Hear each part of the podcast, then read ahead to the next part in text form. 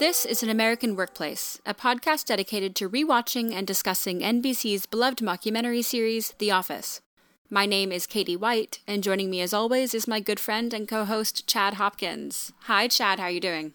I'm doing pretty well, Katie. How about you? I'm good. I hear uh, you're a cat dad. I am a cat dad. Uh, just picked up the little guy Tucker uh, this past Thursday. He's three months old and he's a little tiny black cat. You can see pictures of him on uh, my Twitter account, and he is a handful. I've got scratches all over my arms, but uh, I love him already. So I'm glad he's he's here with me. And if you hear any vague cat playing related sounds in the background, now you know why. I'm very, very jealous. And uh, yeah, ha- have you owned a cat before? I have. I got my first cat when I was in fourth grade for Christmas and uh, had him for 11, going on 12 years, I think. And uh, my parents have a cat now, and I love him to death. But this is my like first 100% mine. Nobody else is living here to take care of him. I have to do it myself. Cat. So uh, awesome. I'm, I'm enjoying so it. Yeah. Well, let's dive into our episode discussion for today. You want to give us our stats for Back to Vacation? Sure. This episode aired on January 4th of 2007, was directed by Julian Farino and written by Justin Spitzer. So Michael has returned from his trip to Sandals, Jamaica when we last saw him, and drama strikes Dunder Mifflin when Jan is spotted in a photo from Michael's trip. And it's uh, not just any photo, it's a pretty risque photo. Michael accidentally forwards this photo to the entire warehouse, and soon everyone knows. In other news, Karen is moving down the street from Jim, and they're in a big fight about it, and Pam agrees to help, which is a big step forward in her and Jim's friendship since Jim moved back. It's also inventory day at Dunder Mifflin, and Michael has instructed the party planning committee to throw a luau themed inventory party in honor of his trip to Jamaica. Jan shows up during this inventory luau and demands to speak with Michael in private. Michael is sure that Jan has learned about this risque photo being leaked, but instead Jan admits her feelings for Michael, so we get some development in their relationship. Yeah, to start off with, Michael comes back to the office in this episode with this like over romanticized, super touristy view of Jamaica and their their supposed lack of problems. And he's saying stuff like "man" and he's playing a steel drum pretty poorly and all that kind of stuff. Uh, he he goes so gung ho into things and he just doesn't have a full understanding of what it is he's diving into. And Jamaica really isn't as touristy kind of fun as he would like to think it is. Yeah, I think there's even a, at one point um, he's talking to Pam about how much fun Jamaica was and how everyone's just so chill there. And Pam says, "Well, you know, it's a pretty impoverished country." yeah, like, yeah. Michael just has this whole idea of of you know Jamaica and how it's just this paradise, and it is beautiful. But uh, he got the pretty you know PG touristy rated version of Jamaica. So. Um, but he's living his best island life there in Scranton, Pennsylvania. yeah. And then he goes on to admit to the camera that uh, Jan went with him, but he's not going to talk about it. So we sort of left that as a teaser at the end of our last episode where Michael had called somebody and that somebody had said yes to this trip to Sandals, and it was Miss Jan Levinson. He says he's not going to talk about it, but they saw each other at night and in the morning. And that's all I'm going to say. Sex. Sex. We had sex. I had sex with Jan. and he just can't stop or keep anything that is intimate to himself. The the whole kiss don't tell kind of policy that most people I think should probably abide by. That's not even in Michael's vocabulary. He's been so I mean edge of his seat with Jan since I mean, what? A few episodes into up to season 1, I guess. Um he's always thought she was very attractive, and then their relationship or their pending relationship has been um, kind of on the rocks for a long time now. And he's finally, I mean, he did an international trip with her. I mean, this is a huge deal for them, for him, and uh, he can't keep it to himself at all. This is his first real victory on the whole Jan front. Ever since uh, what what's the the one at Chili's? That episode was called Yeah, the um uh, the client, I believe. the client. Yeah, all the way back in yeah. the client. That was when the the relationship truly started off. They had their tension and their sort of romantic uh potential before then, but the client episode 7 of season 2. Uh, ever since then it's been Michael trying to pursue her and her really not giving in or denying that they ever had anything to begin with. And yet here he is and he is finally finally successful. So good for you Michael, I suppose. I don't know if Jan's a great person to be proud to be with, but likewise for Jan, I suppose. And of course, we get this whole drama with the photo. So Michael sends this photo, or he tries to send it rather, to Todd Packer. He's on the phone with Todd, and Todd does not believe that he took Jan to Jamaica. So he's trying to forward this to Todd. His email is packer at dundermifflin.com. Michael sends it to packaging at dundermifflin.com, which is the warehouse. So um, he runs downstairs to talk to Darryl. Darryl has already forwarded it to everyone he knows. And um, yeah, it pretty much just gets leaked over the whole company. Toby, in fact, says that he got it sent to him from his ex wife and they no longer speak. so, um, pretty big deal, I guess. Um, and not something you want documented all over your company for sure. yeah, Toby approaches him saying, you know, you should disclose the relationship to HR for his own protection, but Jan says that or Michael says that Jan was very clear that they are not dating. So, despite her finally giving in and apparently having intimate relations with Michael, it's they're still not a thing, at least not at the start of this episode. My favorite part though is when she does show up at the end of the episode and he thinks he's in trouble and instead she says, "You know, I'm attracted to you." And that my psychiatrist says that I should give in to these destructive tendencies uh, that I have, and that Michael is wrong for her in every way, but she deserves to be happy. So she's giving in, and now her and Michael can be together in some form or fashion. And all of the negative parts of this, because it's really an incredibly negative thing to say. Uh, I, I was just thinking Yeah, that. I mean, imagine being so into somebody and they avoid you and avoid you, and then all of a sudden they say, you know what? You're so bad for me, but I'll just give you a shot. Like, that's just, yeah, it's horrible. but but in Michael's head, he still perceives it as a victory. He doesn't think of the negative parts of it at all. It's just this hysterical moment where he says, "And I, to you, in addition, feel the same feelings that you are as well."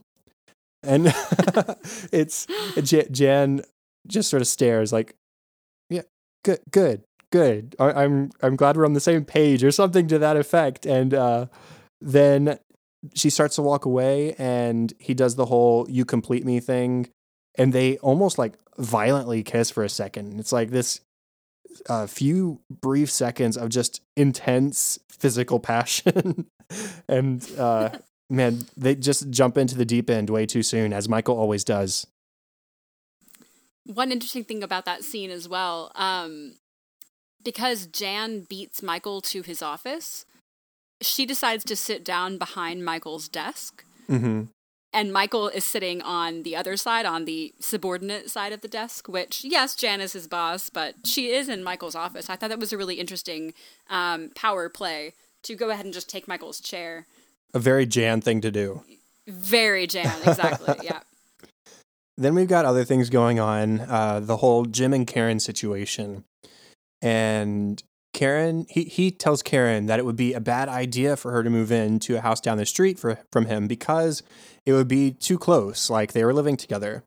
And you know i see what he means but i don't really think that his issue is with the two of them living near each other or even really near her. I mean it's not that i think he doesn't like her but uh, I think it's really more of him being around Pam automatically makes any dynamic that him and Karen have completely different again. Yeah, that makes sense. And Jim and Karen have not been together for a very long time, it seems. And uh I mean it was a big deal for her to move to Scranton, so they're they're clearly at some level a more uh a more significant relationship. But I, I can see why he would be uncomfortable. I can also see why he's being ridiculous. It's just, you know, as, as Pam says, how far does she live now? Like 10 minutes away? I mean, is it going to be that big of a deal? No, but I can see both sides.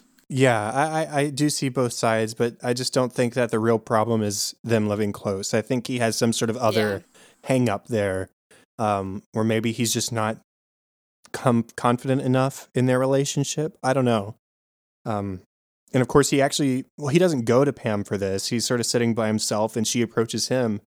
You'd think she'd shy away from relationship talk with Jim about Karen, but you know, she she does prove that the foundation of anything that Jim and Pam may have for each other at any point, their foundation is a friendship. And she proves that by going to him and offering to hear him talk through his problems with Karen or this this situation that they're going through.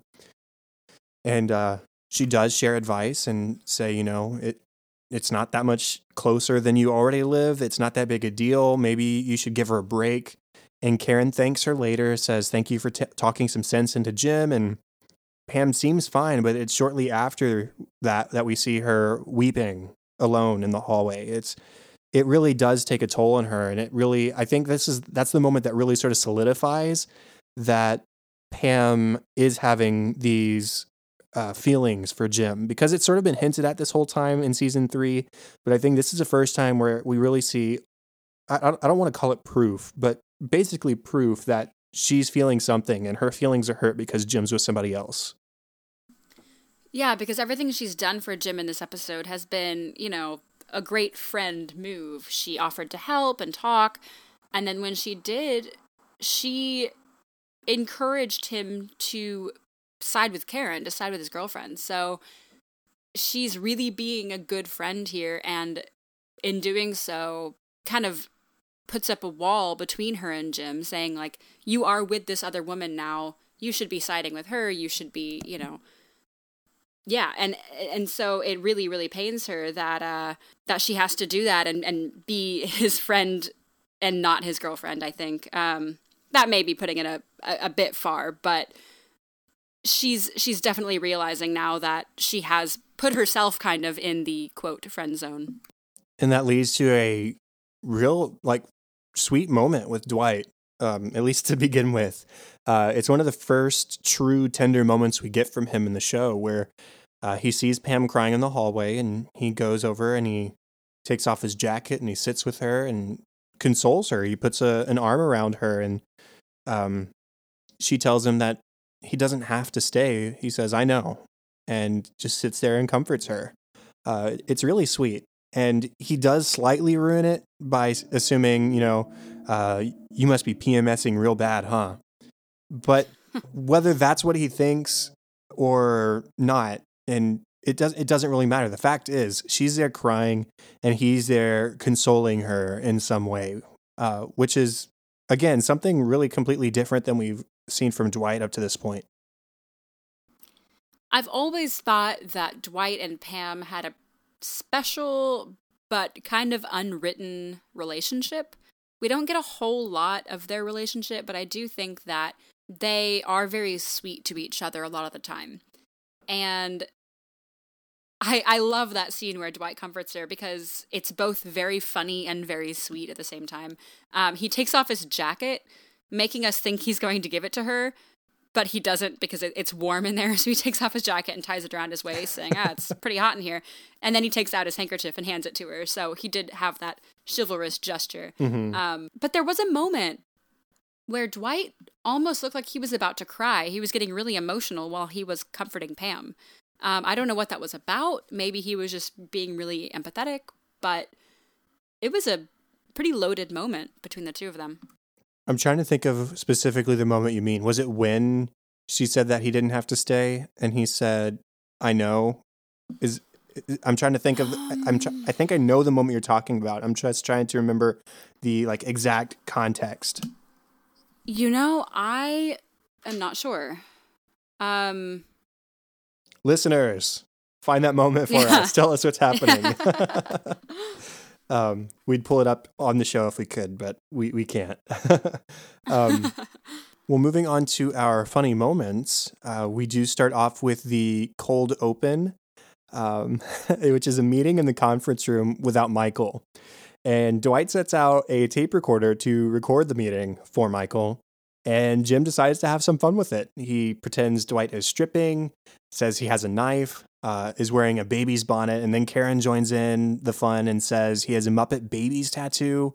And then Phyllis joins in and jokes about Jim Carrey being there. And then Andy proving uh, we see more of how tone deaf Andy is in the next episode, but he just shows how tone deaf he is here by ruining it and shouting, I'm now chopping off Phyllis's head with a chainsaw. And it just completely kills the mood. And it, it, it's it's awful. And it's again, I mean, all of the things that they were joking about were visual jokes, and Andy's is an auditory joke. Mm-hmm. So he then has to ring a ding a ding a ding the chainsaw. It just is completely failed and violent joke. It's just That's not the exact Andy trademark quote, but is it sort of the first iteration of it, the whole rid it dit do kind of thing? I don't know. I hadn't thought about it that way, but he's definitely a sound effects guy. yeah, sure. he is. Um, yeah. um, I wanted just to point out it's not really a funny moment as far as it is a funny costuming choice, but Michael's one tiny dreadlock is one of my favorite things in this episode. He just has this one little three bead braid in his hair above his ear, uh, just to kind of bring a piece of Jamaica home with him, and uh, refuses to take it out all day. It's just about the only thing you could do with his hair in the in the way yeah. of grouping it up and doing things. Yeah, it just doesn't work. Uh, now, this isn't a funny moment either, but I did want to mention that it is mentioned that Hannah has now quit because of concerns of her being a working mother and maybe not getting the proper respect in the workplace, which really, as we've talked about, amounts to her being almost indecent in the workplace and blaming it on her being a mother. But uh, Right. That's a So we're down to two now. Yeah, down to down to two. Only two. And again, that's something that Andy points out in the next episode.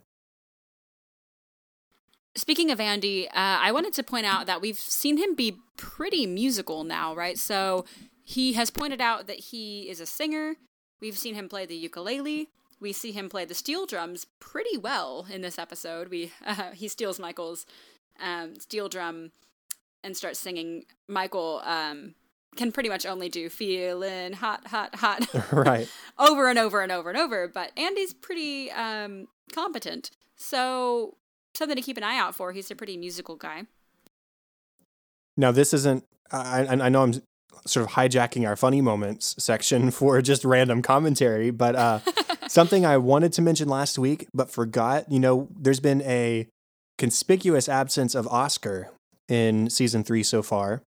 Um, so I just wanted to mention something we forgot, or I forgot specifically last week, where in a Benihana Christmas, uh, towards the end, Oscar stopped by with his roommate slash boyfriend Gil, and just sort of stood there in the entryway and stared and decided, ah, too soon, because at that moment Angela was singing "Little Drummer Boy" and everybody else was doing this and that, and he just decided, nah, not right now. And so they walk out before anybody notices them.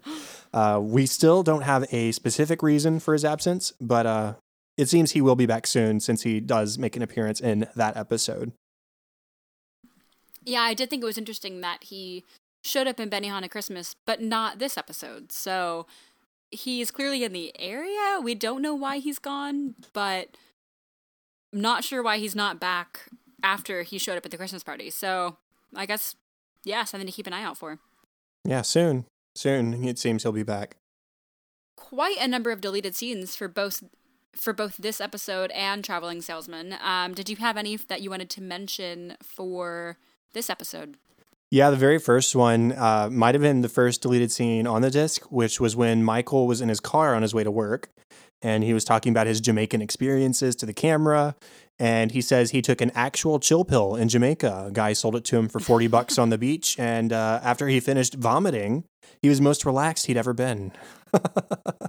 not, uh, no, not a good idea to to buy things from people off the street or the beach or wherever it might have been.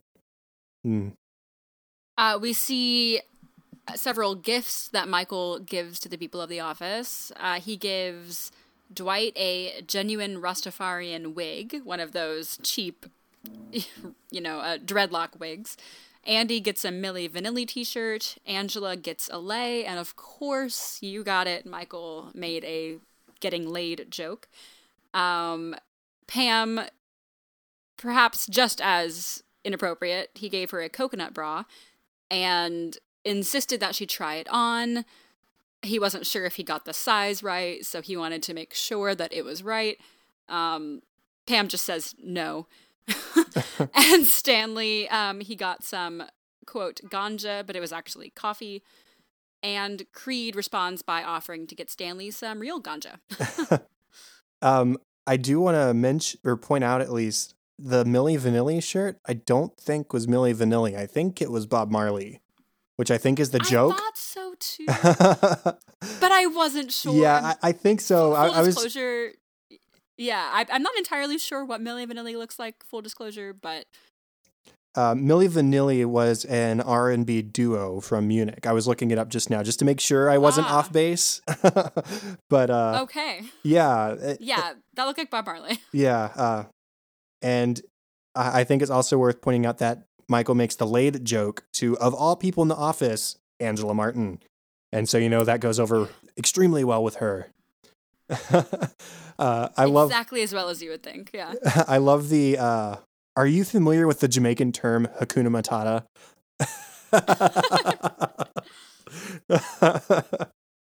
There's a bit in the episode where where Stanley's um, bonus check was less than Michael promised it would be, so he just stops doing work until Michael fixes his check. And um, we see some deleted scenes of him just refusing to do work. His phone is ringing. Phyllis looks up at him like, Come on, are you really not going to answer that? Karen gets fed up with him and just picks up the phone and lays it down on his desk so it'll stop ringing. Um, yeah, he's just pretty much a ceasefire on any uh, any work for the day until Michael fixes his mistake. I, I love how willing Stanley always is to not work. Like he works when yeah. it's it's time to work, but if he has even the slightest opportunity to not do something, he will take that opportunity. yeah. Um, we see a glimpse of Jan at corporate lying to somebody about visiting her sister in Scottsdale. That's the fiction that she'd been telling everybody this whole episode, who wasn't Michael. Um, and at the same time, she's lying or talking to him about this. He's sitting behind his desk and looking at his computer, which has the email of, with the photo of her and Michael uh, open. Uh, so he's staring at this computer while she is telling him this fiction about what she was doing. Yeah, it's it's always Scottsdale, Arizona, to visit her sister, um, which she she keeps playing up this episode and in the deleted scenes, and uh, I think in the future as well. She she visits Scottsdale a, lot, um, and always seems to get tan in Scottsdale. So it's uh, kind of a running bit with with Jan in the office. Um, continuing on that Stanley not working bit, Michael finally gives Stanley his bonus in the form of a thousand dollar Jamaican dollar bill and mentions that the exchange rate is 65 to 1, but he's not sure which way the conversion works. So it could be worth a lot of money or no money. Um, so Stanley just, you know, of course, it's worthless to Stanley. Um, and also, why is Michael carrying around a thousand Jamaican dollars? Not sure. But uh, yeah, he he fully invested in his trip, I guess. It, it's funny. I thought it was all inclusive. Why did he need extra money? Hmm. That's a good point. um, I don't see Michael venturing out of the resort a whole lot. No, of course not. Toby uh, is talking with Kevin at one point at the luau that Angela is throwing together. He says, You know, I used to live in Honolulu for a year. Hawaii is where you would actually associate luau's with, uh, not Jamaica. And Kevin says, Oh, so you've been to a real luau. And Angela is standing nearby and has been stressing over this party uh, for the last three hours. And she walks off upset, saying, I didn't have time. Kevin didn't mean it as a slight against her. It's just, this isn't a luau. And uh, yeah. You're at work. last for me, um, as far as deleted scenes go, there's this funny moment with Roy where everybody is downstairs doing inventory and Ryan is staring up at the shelves. And he's concerned and expresses these concerns to Roy that there are seven boxes fewer of a certain type of paper than they should have. So Roy takes the scanner that Ryan is holding, scans a single box seven times, and says, Looks good to me, and just walks off. Um, and then Ryan, of course, like uses that strategy. right. Um, and just speaking of Roy, something I didn't mention earlier, there was a moment between him and Pam in the actual episode, um, which actually is pretty important. I'm kind of upset I didn't mention it earlier, but uh, she has rejoined Luau after crying in the hallway and is sitting with Roy, uh, who, of course, all this season has been trying to get back with her. Uh, and Roy makes a joke about how when they were planning their honeymoon and she wanted to go to, go to Hawaii and he wanted to go to Mexico, that he was definitely right. And they sit and they laugh together. And so there's some sort of something going on there, whether it's just them becoming friends again or Roy's finally becoming successful. We don't know, but they did share a nice moment together. Yeah, we've seen that build now for several episodes. Um, and he's definitely up to something. He's trying to win her back or at least be friends with her. Um, and it seems to be working, as you said. So keep an eye on that. As for our discussion topic for this episode, I was wondering because the crux of this episode uh, revolves around Michael accidentally sending an email to the wrong people. Uh, have you ever had any embarrassing email snafus, like uh, sending something to the wrong person, or realizing after the fact that you have lots of spelling errors and so it doesn't just doesn't look professional, or anything to that effect? Are there any embarrassing email stories you have? Well, it's not email; it's actually a text, but mm it'll work. Um, and again, this is not one of my best moments, so please do not judge me on this. But my boss text this was a boss from a long time ago. My boss texted me and um, just asking if I could like work more or whatever, and I was really frustrated. And I meant to text my friend um, a screenshot of what my boss had sent me. I can think you probably know where this is going. I accidentally sent the screenshot back to my boss. Um, yeah, not my best moment. I just, I just straight up apologized. I was like, sorry, um, can't work tonight. Like, this is embarrassing, but you were getting on my nerves. I'm sorry. and I just kind of yeah. told the truth, and uh, you can, that's all you can really do in that situation. They got yeah. over it, but you know, it's a little not my best moment for sure. What about uh, it, you? It happens. Uh, mine's not so much a specific instance, but I would be a very rich man if I had a dollar for every single time I sent an email saying that I have attached something and then oh, sent yeah. the email without attaching that thing. I have done that yep. so many times. And it's always sometimes, that second email of like, and here's the attachment. oh, but sometimes, Katie, it was the third or fourth email before I finally attached oh, the yeah. correct thing. It'd be like, I send the email attached is this form or this document or whatever, and I send it without attaching it. And then I type up a follow up email and say, okay, sorry for the mistake the first time. This one actually has it attached. And then again, I preemptively send it before attaching it. And it takes a, another oh. time or two before I get it right. That, that happens too often. Um, but well, c'est la vie, I suppose. it's it's chronic. It happens to everyone. Right. Well, moving on to our second episode of discussion today Traveling Salesman. It aired on January 11th, 2007, directed by Greg Daniels, written by three people. We have Lee Eisenberg, Michael Schur, and Gene Stupnitsky. Angela of accounting was late in sending off Dunder Mifflin Scranton's tax returns to corporate the day before. But her secret boyfriend Dwight offered to arrive late to work so that he could deliver the forms in person so that Angela doesn't get in trouble. Once he arrives back in Scranton, the salesmen are partnered off to make joint sales calls, and Andy, whose idea it was initially, partners with Michael with the goal of turning him against Dwight. By the end of the episode, Michael has learned about Michael has learned about Dwight's trip to New York, but doesn't know why. And Dwight, who does not want to reveal his relationship with Angela for her sake, quits Dunder Mifflin. Yeah, uh, that shocked me big time when I first watched this. Um, I'm sure we'll talk more and more about that, but huge, obviously, very huge moment for Dwight. Right. Let's let's sort of talk about the stuff leading up to it. Um, first off, the episode starts with uh, Angela looking clearly very worried. Um, she's sort of glancing towards the front door. She's standing over in her area of the office, and uh, she just looks anxious. And we don't know what's going on, uh, but we do know that the tax returns were late because Kevin mentions it to her and emphasizes how important it is. And uh, she all she says is that they arrived this morning, and we don't have any other background information or context aside from that.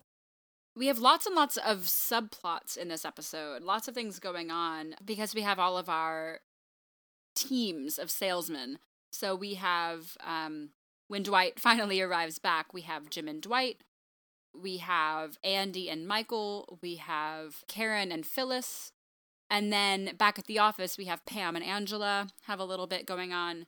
Um, so lots of pairs today, lots of um, subplots, as I said. So let's start with Jim and Dwight. So they actually make a really good sales team. In fact, uh, Jim says that they used to go on sales calls all the time together. And they show this photo of the two of them, presumably many years ago. Dwight has big curly hair, and Jim has, you know, bowl haircut nearly. They're uh, much younger. And they make a good team. They have this phone trick that they pull where um, it's very well choreographed. They're talking about how much better their customer service is than the big chains. And so Dwight asks to borrow the phone of the man that they are uh, making their sales pitch to. And so he calls one of the big guys, presumably Staples or Office Depot or somebody, and um, tries to get through to their customer service. And it takes a long time. And Jim says, Yeah, so he's been on the phone with them the whole time, and then pulls out his phone, calls Dunder Mifflin, gets through right away. So they have this cool, you know, bit that they do, um, and they work really well together.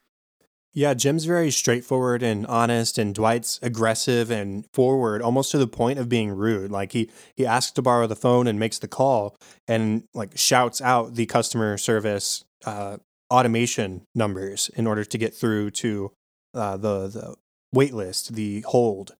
Um, but they make the sale. Uh, they're they're incredibly effective, and uh, Jim revealing that the two of them used to do sales calls all the time together, I just have to wonder were they better friends at some point in time, or did something happen that changed their relationship and really distanced them from one another, made them more of the rivals that we see today? Uh, I don't know. What are your thoughts on that? I don't know. I, I do wonder because they have, I mean, even in their pranks and their fights, they have a certain chemistry. And I think that, I mean, that, that goes from working together for years and bugging each other for years. But I think, and I've said this before, but I think that they do have a softer spot for each other than the pranks. I think that they do care about each other. And we actually see that at the end of the episode when Dwight leaves. He has quit. Um, he's walking out of the office and he sees Jim and Karen uh, entering the building and he kind of stops and gives Jim this big, huge bear hug. And I think that, you know, at the bottom of their relationship, of their friend, or yeah, of their relationship is a friendship. I think so too. Um, and that, that moment after Dwight has quit and does give Jim a hug, uh, Jim doesn't know what's going on because he hasn't been in the office. Uh, but it does show, it, it's almost like a little bit of you never know what you've got till it's gone kind of thing. I know that's such a corny phrase, but Dwight has considered Jim like his enemy this whole time. And now that his time at Dunder Mifflin is apparently over, he gives Jim one last hug before he leaves. Yeah. Uh, big, huge episode. And I, I always kind of forget that that's coming. It's such a big, um, dramatic moment for Dwight. Then we have Andy and Michael. And as I said in the summary, Andy's continuing his plan to sort of take down Dwight and apparently is successful by the end of it. But he, he has this idea of tag teaming sales. He chooses Michael and then uses the whole day as a way to highlight everything Dwight has done wrong. But the thing that I notice, and Michael seems to notice this as well, that most of the things Andy points out are one time mistakes. Like trying to take Michael's job from Jan.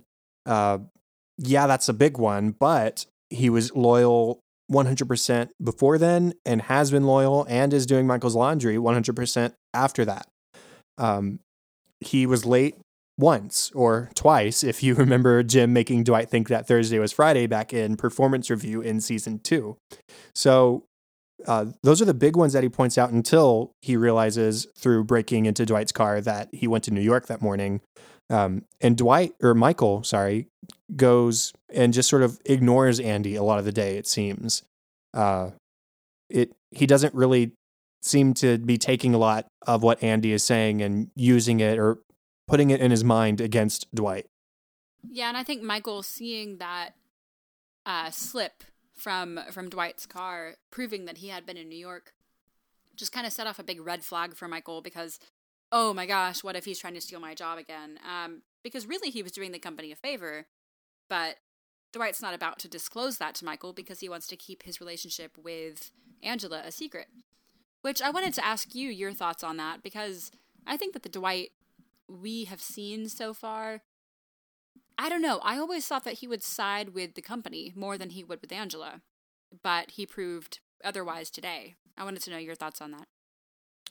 When you say side more with Angela or the company than with Angela, do you mean just in regards to her missing the deadline and having to face the consequences?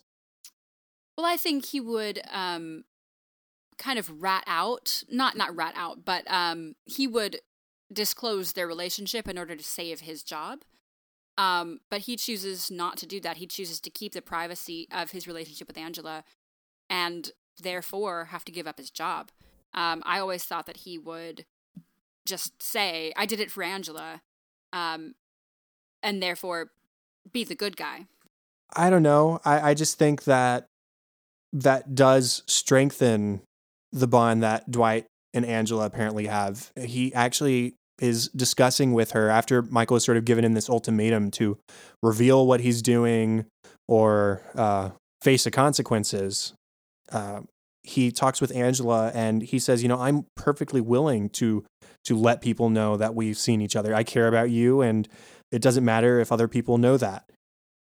And she is the one who wants to keep it private, and so respecting her, he doesn't tell and decides to quit instead. So I, I think it, it, it is significant that he sort of chooses her over his job, but uh, I think that definitely serves a purpose of, like I said, strengthening their bond uh, and really taking it not to the next level. That's such a corny thing to say, but that's the sentiment at least. Yeah, because uh, really until this episode, I kind of never felt that their relationship was real in a sense. I felt like, you know, maybe they were just in it for the physical benefits of relationship or um, you know, just sort of a casual thing, but this proves that Dwight sees it as a really valuable relationship because we know how much he values his job. Right. And what what I had a question about was whether do you really think that Michael would have fired him if Dwight didn't have an answer? Because he didn't say that was the consequence. He just said, I want to hear by the end of the day what you were doing in New York, and I want you to think about your future at this company, which I guess could be seen as a threat to his job. But I don't really see Michael firing Dwight over this, especially since he talked to Jan and knows that he wasn't there to talk to her. I would agree with that. I don't think he would have fired him. Um, maybe some more laundry or washing his car or something, but I think Dwight's too valuable to Michael, and you're right because Michael knows that Dwight was not there to see Jan. I mean, who else is he gonna talk to? I don't think David Wallace would see him. Who would he be there for? Uh, but I don't think Michael thought about it that way necessarily. But Dwight just took it into his own hands and quit. So Michael never got the chance to fire him or not to fire him, but I don't think he would have necessarily. So in that case, then Dwight quitting, uh, assuming that's what this was going to lead to with Michael, if he didn't have a proper answer, it really is giving Michael a little bit of a lesson in trust. Dwight says, You have to believe me. I was not betraying you. I wouldn't betray you again. And Michael forcing him to come up with some sort of answer led Dwight to feel like this was what was necessary. So moving on to Phyllis and Karen. Theirs is not nearly as dramatic. Oh, I, I missed a pairing, by the way. I just want to throw this in. We also had Stanley and Ryan was a pairing, um, which is a good one. But Karen and Phyllis was a pairing. Um, they were a, a sales pair. And Phyllis had this idea to take Karen to go on a makeover, which I'm sure everyone watching is like, what are they thinking? I mean, Karen does not dress like that. Phyllis dresses a little bit like that, you know, the big hair and lots of makeup. Um, but even that was a lot for Phyllis. Karen definitely does not do her hair and makeup like that. So, what was Phyllis thinking? And then they go into this pitch. And Phyllis is kind of bonding with, with the guy and asks about his wife. And he turns around a photo of he and his wife on a recent vacation.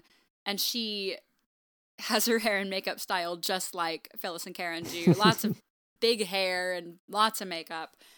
And you see that moment with Karen just kind of nodding and kind of giving Phyllis her her props for uh, for the smart move. So basically, they were just appealing to this guy's taste in women to try to get this sale. It was really smart and silly, but smart. Yeah, it's funny how exasperated and almost uncomfortable Karen looks right after the makeover. Uh, but then they do share that look, and she discovers, oh, there was a sort of a method to the madness. um, but then we get the bombshell from uh, Phyllis, bombshell for Karen, not for us, where she learns that Jim had a thing for Pam for apparently a long time. And in that moment, she's crestfallen. You can tell. I mean, what do you do with that information, uh, especially when it was a bombshell? It's not something that that she really had any hint to previously.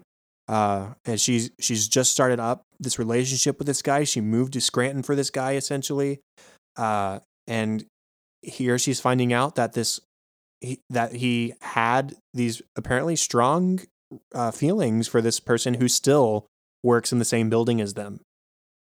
Yeah, and I was thinking if you know, should Jim have warned her? Maybe not, because presumably not many people at the office knew about Jim's feelings for Pam, but of course they do. A lot of them do, and Phyllis kind of let that slide or let that slip rather, thinking that Karen knew about Jim's feelings. So sort of slippery, um, kind of a tough, you know, tough call there. But now Karen knows. Jim, I think, put her at ease. Said, "You know what? Yeah, I used to have a crush on her," which were his words. I don't know that crush is the right word. Um, but he he told her that you know I I did have feelings for Pam, but that's over. I'm really glad you're here. So he made Karen feel better. At least it looks like it. It's funny. Phyllis almost has a tendency, it seems, to let slip information or things that she probably shouldn't. The first one that comes to mind is back in email surveillance. Um, that's a, a flashback. Email surveillance back in season two as well, when Jim has the barbecue at his place. And Phyllis and Pam are talking, and she says something to Pam about her and Jim being together in some form or fashion. And Pam says, Oh, wh- what? What? We're just friends. And Phyllis is embarrassed because uh, she just assumed and didn't have proper information. And same thing here. She assumes that Karen already knows this. But like I said, she's, she's dropping a bombshell. So, just a little bit more about Andy, and I hinted towards this in our discussion over uh, the the last episode back from vacation where we learn how tone deaf of a salesman Andy actually appears to be. He makes Michael lose a sale, and that's saying something because we've actually seen how tremendously capable Michael is as a salesman in past episodes. Um, where they're in the sales pitch, and Michael is relating with the client or potential client in regards to fishing at a certain location. Um, and playing up his catch versus any catch he ever had. And then Andy introduces a completely different scenario where instead of fishing from a boat, he shot a shark from a small ship slash yacht. And then Yeah. Michael tries to emphasize the small business nature and personalization of D- Dunder Mifflin and their customer service. And Andy decides instead to emphasize its many resources, making it seem more like a larger company and ultimately turning the client off the sale. Um, now, something interesting, I was looking on the Wikipedia page for this episode, and it seemed to suggest, just in the way they phrased it, and uh, keep in mind this is Wikipedia, but it's interesting discussion, anyways. They suggested that Andy sabotaged the meeting intentionally for the sole purpose of using his Schruted it up line in the car afterward. Now, do you think that's the case, or uh, I I don't know? It's just an interesting question. I think. I definitely didn't think about it that way, but now that you say that, um, watching that scene where he does mention Schruted it up, it seems a little. I don't know. It does seem a little planned, but I don't know if I'm just imagining that because you said that. Um, I can't imagine. I mean, I, I don't like Andy at all in this episode. I think he's at his worst that we've seen him. I think he's, Mhm. I mean, absolutely sabotaging Dwight for pretty much no reason. Um, but I, I hope he wouldn't go as far as, as, you know, sabotaging a sale. That's, and he even says, do we want that guy's uh, business? And Michael says, yes. that's the point. um, we do.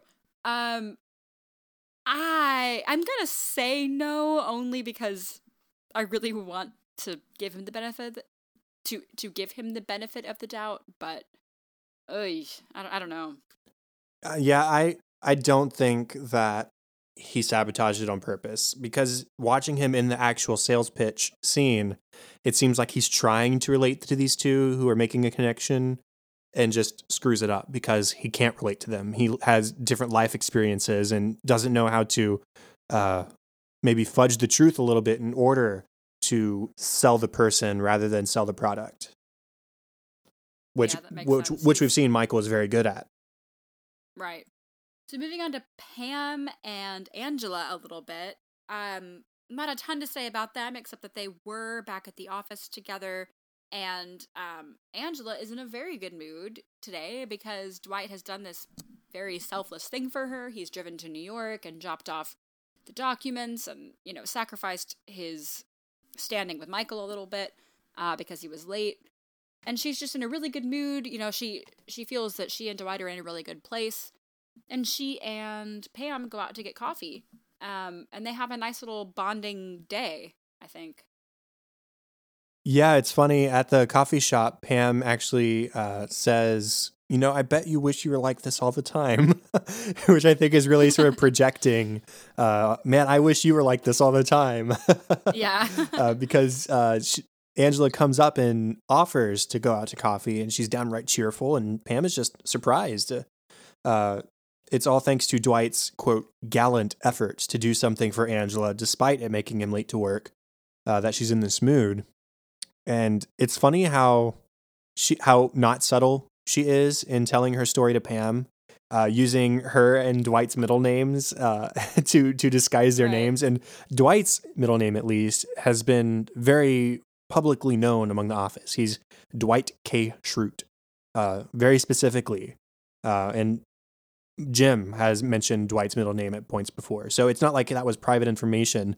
Now, I don't know if we knew Angela's middle name was Noelle, but still, it, it wasn't hard for anybody to figure out that she was talking about her and Dwight. Um, but it is funny how apparently short lived her happiness is, or how underneath she still is a somewhat aggressive person where they're, they're still they're they're waiting in line at the coffee shop and a barista hasn't helped them yet. So she says hello uh, very impatiently shouting for somebody to come take their order. And something that we meant to mention a little bit earlier but we'll go ahead and say it now. There are differences in this episode from the Netflix version to the version that is on the DVD uh, on the DVD, this episode is actually combined with the next episode, The Return. Uh, obviously, we're not talking about that one just yet, and we're not going to talk about the commentary that is attached to that combined episode until next episode. Uh, but there are some things that we talked about that were sort of exclusive to the DVD version. Yeah, so if you're watching on Netflix, not all of this is on there. Um, in fact, something I wanted to say about Pam, I don't believe is on the Netflix version, and I don't think it's exclusively Netflix. Um, I watched a bit of the commentary, and I'll explain now, just so that it makes more sense. That this episode, I believe, was originally aired as its own half hour, you know, 20 minute half hour episode, and then was later combined with The Return, which is the next episode. And then they put in some more scenes and some more lines. So, yeah, sorry if that's confusing, but basically, if you're watching on Netflix and maybe a couple of other platforms as well, you might be missing a very little bit of information, uh, but the story is still the same. But there is this one um, scene that, again, I don't believe is on Netflix where Angela is just really enjoying her friendship with Pam and and she says, "I really like having these nice moments with you." And Pam's smiling and Angela's smiling and Angela says, "You know what?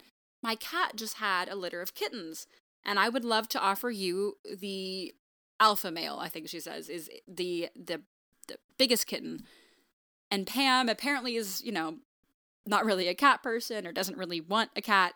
Um, and she kind of makes an excuse and says, "Oh, sorry, you know, my my landlord has rules, you know, but thanks." And Angela just gets really angry and turns around and like huffs off, as if that's a friendship breaker. like, yeah, she's instantly cold. cats. yeah. Uh, and the whole reason, or the whole thing that leads into that, is the sort of final talking point for this episode as far as characters go, and that's that Pam won an art contest. Um, she did a watercolor of a local elementary school, and the sixth grade class voted and chose hers as the winner. Um, now, despite the fact that it was chosen by a bunch of sixth graders as the winner, uh, she is actually really excited to win this art contest, and uh, she she has this real big, genuine smile. She's happy. She's excited, and she wants to share her victory with someone. So first, she tells Kevin. He asks, uh, "Oh, how much did you win?" She said $100. And he says, Oh, well, last night I won $400 betting on the Celtics game.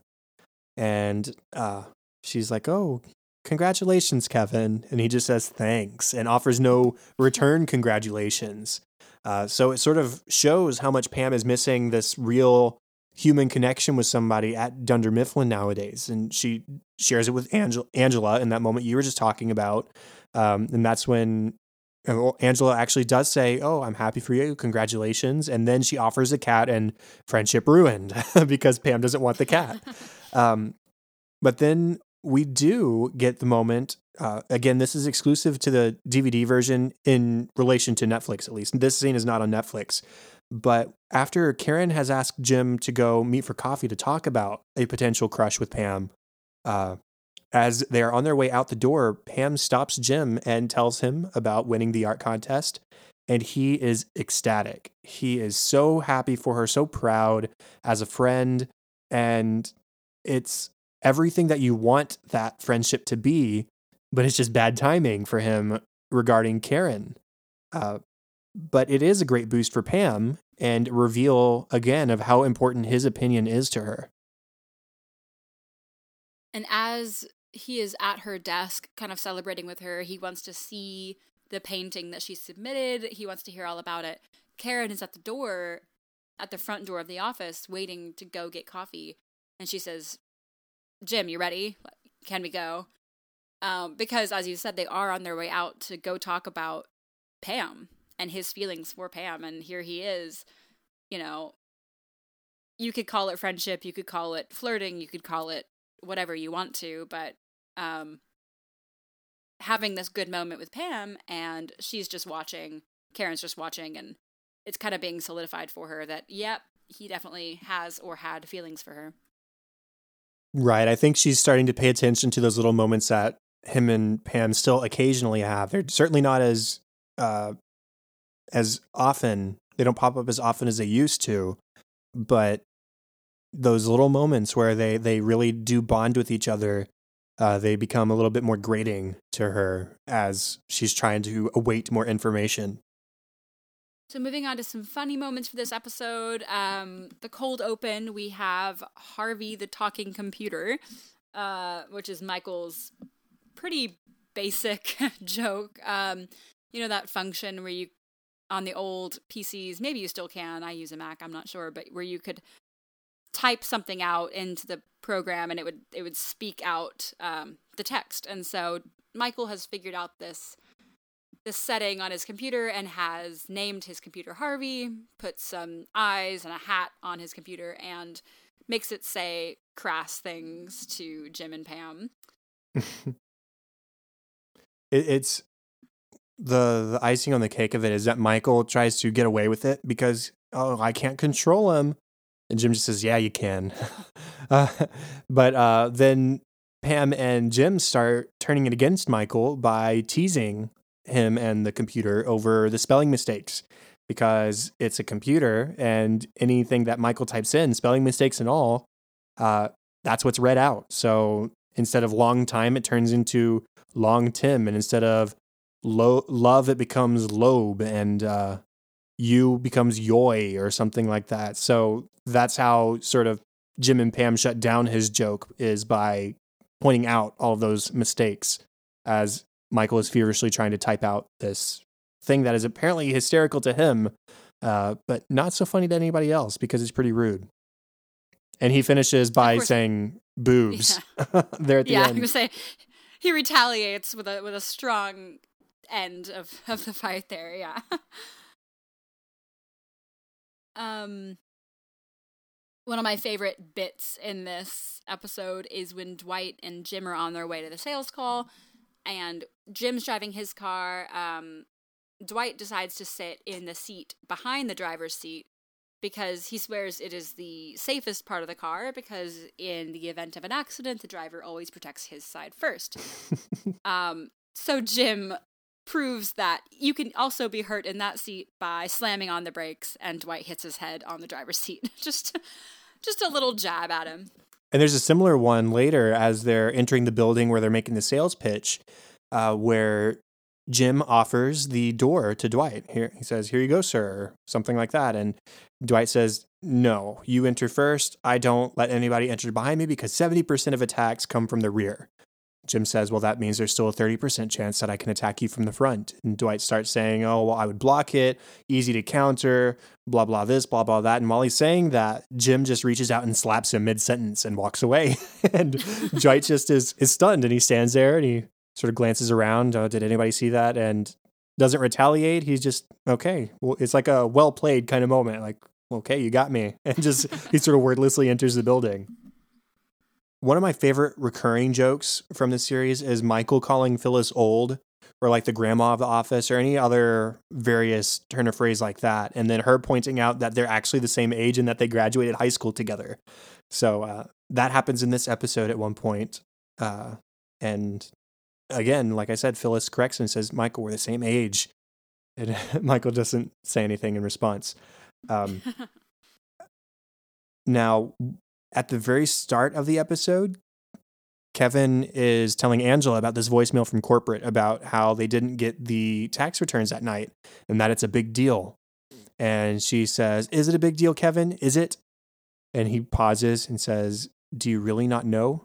because it is a big deal. she just sort of rolls her eyes and continues staring at the door for Dwight. Um, and you know, we didn't mention anything about Stanley and Ryan earlier, except that they were partnered together. So uh, I guess I can close off our funny moments section with uh, the fact that Ryan asked to take charge at the sales pitch, uh, and then Stanley could critique him afterwards. And they arrive, and Stanley greets the four men that they'd be meeting with. And Ryan discovers it is four fellow black men, and Stanley is very friendly with them and knows them all by name, and they know him. And so Ryan realizes he's com- he's completely out of his element, and Stanley offers no help and just stands aside doing his crossword. And uh, afterwards, he just laughs at him. Uh, like I said earlier, I think Stanley is just happy for the opportunity to work without working. Uh, as in, whether he helped out with that sales pitch or not, he's still getting a paycheck at the end of the day. And he just thinks it's funny that Ryan couldn't say anything aside from hi uh, once uh, he met the few of them. I love that moment where Ryan turns to Stanley um, after Stanley has kind of excused himself and Ryan just stares at him, hoping he'll step back in. And it's just a couple of seconds of staring. And then he realizes that Stanley's not going to do anything, so he turns back and just, hi, hi, just he just can't say anything because Stanley has now invested in his crossword and he's not coming back out. No, not at all. Uh, now, deleted scenes. As we said, there were a whole bunch of deleted scenes. Uh, on the DVD, it was actually like 26 minutes long, so we're only going to mention a few of them. Uh, but how about you start us off, Katie? I think one of my favorites um, is when Michael is telling the uh, the sales team that they're going to be double teaming, and Dwight expresses his doubt. He says, "You know, I don't think doubling everything is the best way to go." Um, of course, he's he's just upset that Andy has made this uh, suggestion. So he's kind of retaliating and he says, Doubling everything isn't better. What if everyone had two heads and four arms and women had four boobs? Or or eight boobs? 16 boobs. and he just kind of keeps going up and up. Um, he's clearly a little um, carried away with the idea of uh, more than two. Let's just put it that way. right. um, Michael had a talking head in a deleted scene about how he demands punctuality from his employees so that when I eventually show up, they could get started right away. so he demands punctuality from his employees, but it's not so important for himself. That's what we take away from that. There's a deleted scene with Pam. Uh, we actually don't get, I don't think, any of Toby in the final cut of the episode, even the more extended cut. But Pam is offering to get everyone coffee. She goes to the back to the annex and asks Toby uh, if he would like anything. Toby asks for a chai tea latte, and Pam says, Oh my gosh, that's what I was going to get. And so they have a nice little bonding moment. It has been noted by now, of course, that Toby is a little interested in Pam. So he was really excited that they're going to be drinking the same thing. Um, and then when Pam returns from the coffee shop, Kelly works back near Toby's office so Pam just hands Toby's coffee to Kelly, asks her to take it back to him, and Toby's so disappointed. I mean, the whole point of him getting coffee was so that Pam would give it to him and they would have one more chance to talk. And so he just puts his coffee in the trash. He doesn't even drink it. Oh, poor Toby. poor Toby. uh, um, my, my I love how when she first asks him for his order, uh, she's very friendly to him and he just doesn't know how to respond. And so it's like if he wanted to flirt with her, he was doing it wrong. And that really yeah. is like the story of every single time they talk together. And he thinks he has a shot and he just doesn't do anything. Uh, there is an extended scene of Andy and Michael in the car. And it's right after the whole I used to work at Abercrombie, Abercrombie, so I'm good at folding in that, that scene. And Andy starts complimenting Michael's really bad impressions of other people and then does a few of his own, including two Sean Connerys in a row. And Michael gets them all wrong. But Andy says he got them right because Brown knows.